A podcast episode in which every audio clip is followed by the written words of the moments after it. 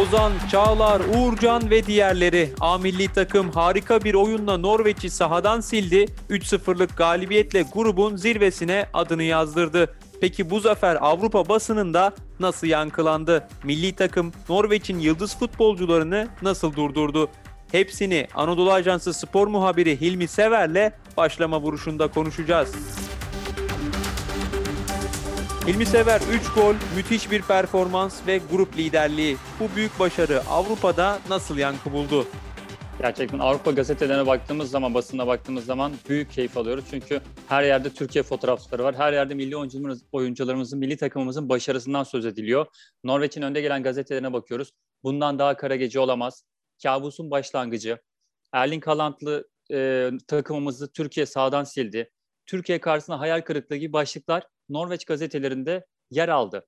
Türkiye Norveç'e fazla geldi başlığı.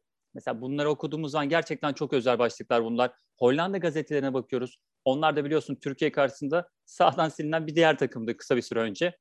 Onlar da bu sefer Türkiye'nin gazabından nasibini Norveç aldı başlığı vardı. İspanyol basın tabii ki maçı fazlasıyla ilgi gösterdi. Onlar Haaland'ı izlemeye geldik ama karşımızda Ozan ve Çağlar'ı gördük başlıkları var As gazetesinde. İspanya'nın önde gelen gazetelerinden bir tanesi. Türkiye, Haaland ve Odegaard'ın kötü bir akşamında Norveç'i ezdi başlığı var.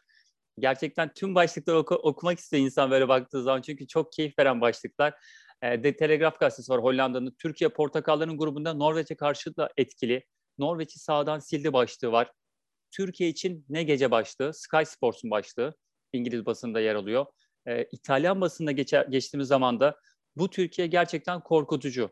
Yani Corriere dello Sport dünyanın en fazla okunan gazetelerinden bir tanesi ve korkutucu Türkiye başlığını atıyor. Ee, ve biliyorsun İtalya Avrupa Şampiyonası'ndaki ilk rakibimiz. Onların da bu yöndeki bir başlığı şimdiden tedbirlerini almaya başlar ve bizi yakından analiz etmeye başladığını gösteriyor. Ve gerçekten ortaya konan oyun çok özel. Bu başlıkların fazlasını gerçekten milli takımımız hak ediyor. Millilerin performansı tüm Avrupa'yı etkilemiş görünen o ki maça dönelim. Nasıl oynadı milli takım Norveç karşısında? Almanya'da ve Şampiyonlar Ligi'nde tutulamayan Haaland'ı nasıl durdurduk? Gerçekten Haaland'dan hiç söz edilemedi. Zaten maç 90 dakikayı da tamamlayamadı biliyorsun. Ee, Çağlar, Kaan çok özel savunma oyuncularımız var gerçekten. Çok iyi kitlediler. Hem e, pas almasını engellediler hem kareye yaklaşmasını engellediler. Ya, bu çok önemli bir başarı. Çünkü Hollanda maçındaki e, atılan goller işte Hollanda'yı bekledik, hızlı ataklara çıktık ve bitirdik gibi bir algı vardı. Acaba Norveç karşısında ne yapacağız? Çünkü Norveç farklı tarzda bir takımdı. Fizik gücü yüksek ve daha topa o kadar Hollanda kadar sahip olmayan bir takımdı. Bu bizim için özel bir sınavdı. Bu sınavı da Türkiye başarıyla geçti. Demek ki farklı takımlara karşı çok iyi analiz yapılarak önemli başarılar elde eden bir milli takımımız var. Bunu öncelikle masaya gerçeği koymak gerekiyor. Çünkü bu çok özel bir durum gerçekten. Bazı takımlara karşı başarılı olabilirsiniz. Kontra atak takımısındır ama Türkiye iki maçta da oyunun hakimiyetini elinde tuttu. Belki topun hakimiyeti değil ilk maçta ama oyun hakimiyeti. İstediği her şeyi sahaya yansıtan bir milli takımdan bahsediyoruz. Çok iyi bir jenerasyonumuz var. Çok iyi bir teknik adamımız var ve çok iyi bir birliktelik var. Şu söz çok önemli. Yusuf Yazıcı da maçtan sonra söyledi ve konuştuğumuz her milyoncu aşağı yukarı aynı şeyi söylüyor milli takımda bir araya gelmek için sabırsızlanıyoruz. Milli takım kamplarını, arkadaşlarımızı çok özlüyoruz. Çok özel bir ortamımız var. Gerçekten başarıyı da aslında bu getiriyor. Oyuncular buraya sanki birbirini çok özleyen e, insan arkadaşlar gibi geliyor, bir araya geliyorlar. O birliktelikle birbirlerinin tüm açıklarını kapatmaya çalışıyorlar. Dün Ozan Kabak sağlık sorunu vardı, savunmada yoktu. Ama yerine Mert girdi, Kaan girdi. Hiç kimse birbirini aratmıyor. Yani böyle bir milli takımın birlikteliği bizi gerçekten başarıdan başarıya koşturacak gibi gözüküyor. Çünkü Burak Yılmaz'ı çıkardığımız zaman neredeyse 25 yaş ortalaması bir milli takımdan bahsediyoruz. Avrupa şampiyonları ve dünya şamp kupaları önümüzde. Bu milli takım uzun süre e, gerçekten bu başarısını umarız devam ettirir. Ki şu alışkanlığımız umarım devam etmez onu da belirtelim.